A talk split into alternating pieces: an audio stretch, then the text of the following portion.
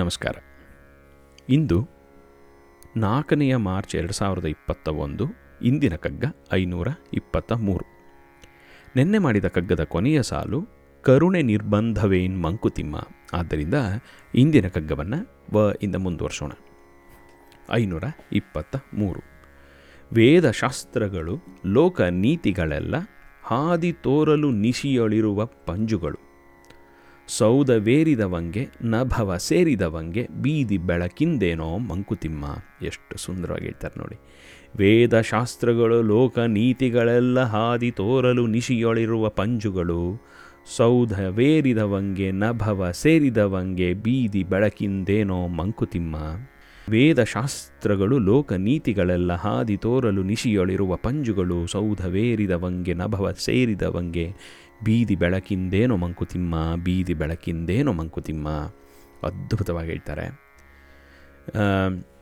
ಸುಲಭವಾಗಿ ಅರ್ಥವಾಗುವಂಥ ಕಗ್ಗ ಇದು. ವೇದಶಾಸ್ತ್ರಗಳು ಲೋಕ ನೀತಿಗಳು ಎಲ್ಲ ಹಾದಿ ತೋರಲು ನಿಶಿಯೊಳಿರುವ ಪಂಜುಗಳು. ಈ ವೇದಗಳು, ಶಾಸ್ತ್ರಗಳು, ಲೋಕ ನೀತಿಗಳು ಏನೇನಿದೆಯೋ ಎಲ್ಲದೂ ಕೂಡ ಈ ದಾ ಈ ಬದುಕಿನ ಬದುಕಿನಲ್ಲಿ ಬದುಕಿನ ಒಂದು ದಾರಿಯಲ್ಲಿ ಕತ್ತಲಲ್ಲಿ ಬೆಳಕು ತೋರುವಂಥ ಪಂಜುಗಳು.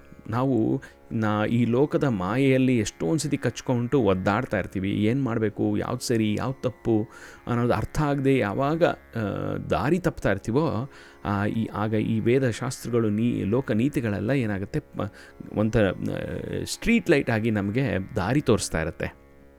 ಆದರೆ ಸೌಧವೇರಿದವಂಗೆ ನಭವ ಸೇರಿದವಂಗೆ, ಯಾವನು ಆ ಮೆಟ್ಲು ಹತ್ತಿ ಮೇಲೆ ನಿಂತಿದ್ದಾನೋ, ಆ ಯದ್ಗತ್ವ ನನಿವರ್ತಂತೆ ತದ್ಧಾಮ ಪರಮಂ ಮಮ ಅಂತ ಹೇಳೋ ಹಾಗೆ ಯಾರು ಆ ಧಾಮವನ್ನು ಸೇರಿದಾನೋ, ಉತ್ತಮ ಸ್ಥಿತಿಯನ್ನು ಸೇರಿದಾನೋ ಅವನಿಗಾಗಲಿ, ಅಥವಾ ನಭವ ಸೇರಿದವಂಗೆ ಅಂದರೆ who has reach the sky, ಅದು ಈ ವೇದಶಾಸ್ತ್ರಗಳ ಒಂದು ಪರ್ಪಸ್ಸು ನಮ್ಮನ್ನು ಅಲ್ಲಿ ಕರ್ಕೊಂಡು ಹೋಗೋಕ್ಕೆ. ಯಾವನು ಅಲ್ಲಿ ಹೋಗಿರ್ತಾನೋ ಅವನಿಗೆ ಪರ್ಪಸ್ ಹ್ಯಾಸ್ ಬೀನ್ ಸರ್ವ್ಡ್. ಆಗ ಬೀದಿ ದೀಪ ಬೀದಿ ಬೆಳಕಿಂದೇನೋ ಮಂಕುತಿಮ್ಮ ಅಂತ ಎಷ್ಟು ಸುಂದರವಾಗಿ ಹೇಳ್ತಾರೆ ನೋಡಿ. ಬೀದಿ ಬೆಳಕು ಅಂತ ಹೇಳ್ತಾರೆ. ಅಂದರೆ ವೇದಶಾಸ್ತ್ರಗಳು ಲೋಕನೀತಿಗಳೆಲ್ಲ ವೇಸ್ಟ್ ಅಂತ ಹೇಳ್ತಿಲ್ಲ, ಅವೆಲ್ಲ ಎಕ್ಸ್ಟರ್ನಲ್ ಸೋರ್ಸಸ್ಸು. ಯಾವನು ಸೌಧವನ್ನು ಏರಿರ್ತಾನೋ, ಯಾವನು ನಭವನ್ನು ಸೇರಿರ್ತಾನೋ ಅವನಿಗೆ ಆ ಜ್ಞಾನ ಒಳಗಿಂದ ಬಂದಿರುತ್ತೆ ಅಂತ. ಯಾವನಿಗೆ ಆ ಬೆಳಕು ಒಳಗಿಂದನೇ ಹತ್ಕೊಂಡ್ಬಿಟ್ಟಿರುತ್ತೋ ದೀಪ, ಅವನಿಗೆ ಆಚೆಯ ವೇದಶಾಸ್ತ್ರ ಮತ್ತು ಲೋಕನೀತಿಗಳ ಒಂದು ಪುಸ್ತಕಗಳು ಬೇಕಾಗೋದಿಲ್ಲ. ಅವನ ಜೀವನವೇ ಆ ಪುಸ್ತಕವಾಗೋಗಿರುತ್ತೆ ಅನ್ನೋದನ್ನು ಎಷ್ಟು ಸುಂದರವಾಗಿ ಹೇಳ್ತಾರೆ. ಅದರಿಂದ ಅವರು ವೇದಶಾಸ್ತ್ರಗಳನ್ನು, ಲೋಕನೀತಿಗಳನ್ನು he doesn't look down upon them, but if you internalise it you do not need that ಅನ್ನೋ ಥರ ಇಂಡೈರೆಕ್ಟಾಗಿ ಹೇಳ್ತಾರೆ. ಅದಕ್ಕೇ ಹಿಂದೆ ಹಿಂದೆನೂ ಅಷ್ಟೇ ಇನ್ ಐನೂರ ಇಪ್ಪತ್ತೊಂದನೇ ಕಗ್ಗದಲ್ಲಿ ವೇ ವೇದ ಲೋಕಾಚಾರ ನಿನ್ನ ಅನುಭವದ ಯುಕ್ತಿ ನೋಡಿ. ವೇದ ಲೋಕಾಚಾರ ನಿನ್ನ ಅನುಭವದ ಯುಕ್ತಿ ಶೋಧಿಸಿ ಮೂರನ್ನೂ ಸಂವಾದಗೊಳಿಸು. ಎಷ್ಟು ಸುಂದರವಾಗಿ ಹೇಳ್ತಾರೆ ನೋಡಿ. ಶೋಧಿಸಿ ಮೂರನ್ನೂ ಸಂವಾದಗೊಳಿಸು, ಸಾಧಿತ ಜ್ಞಾನ ನರಸಾಧ್ಯ ಪ್ರಮಾಣವದು.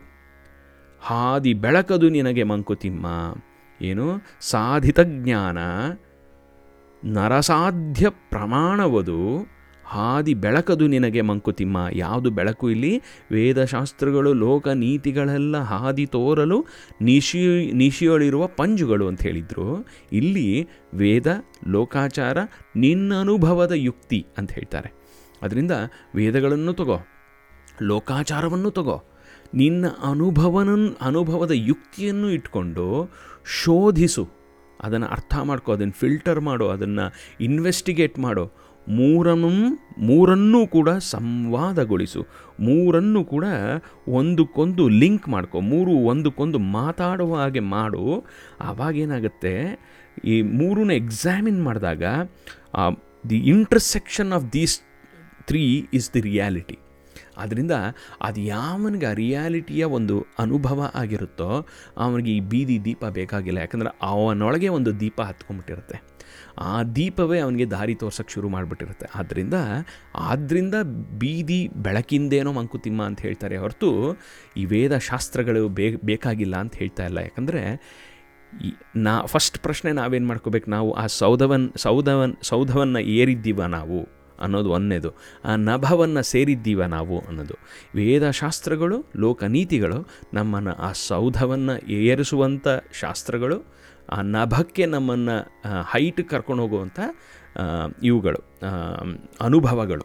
ಆದ್ದರಿಂದ ಅದ್ರ ಮೇಲೆ ಫೋಕಸ್ ಮಾಡುವಂಥರೇ ಹೊರತು ಮತ್ತೊಮ್ಮೆ ಕಡೆಗಾಣಿಸೋದಿ ಕಡೆಗಾಣಿಸೋದಿಲ್ಲ ವೇದಶಾಸ್ತ್ರಗಳನ್ನು. ಅದನ್ನು ನಾವು ಜ್ಞಾಪಕ ಇಟ್ಕೋಬೇಕು.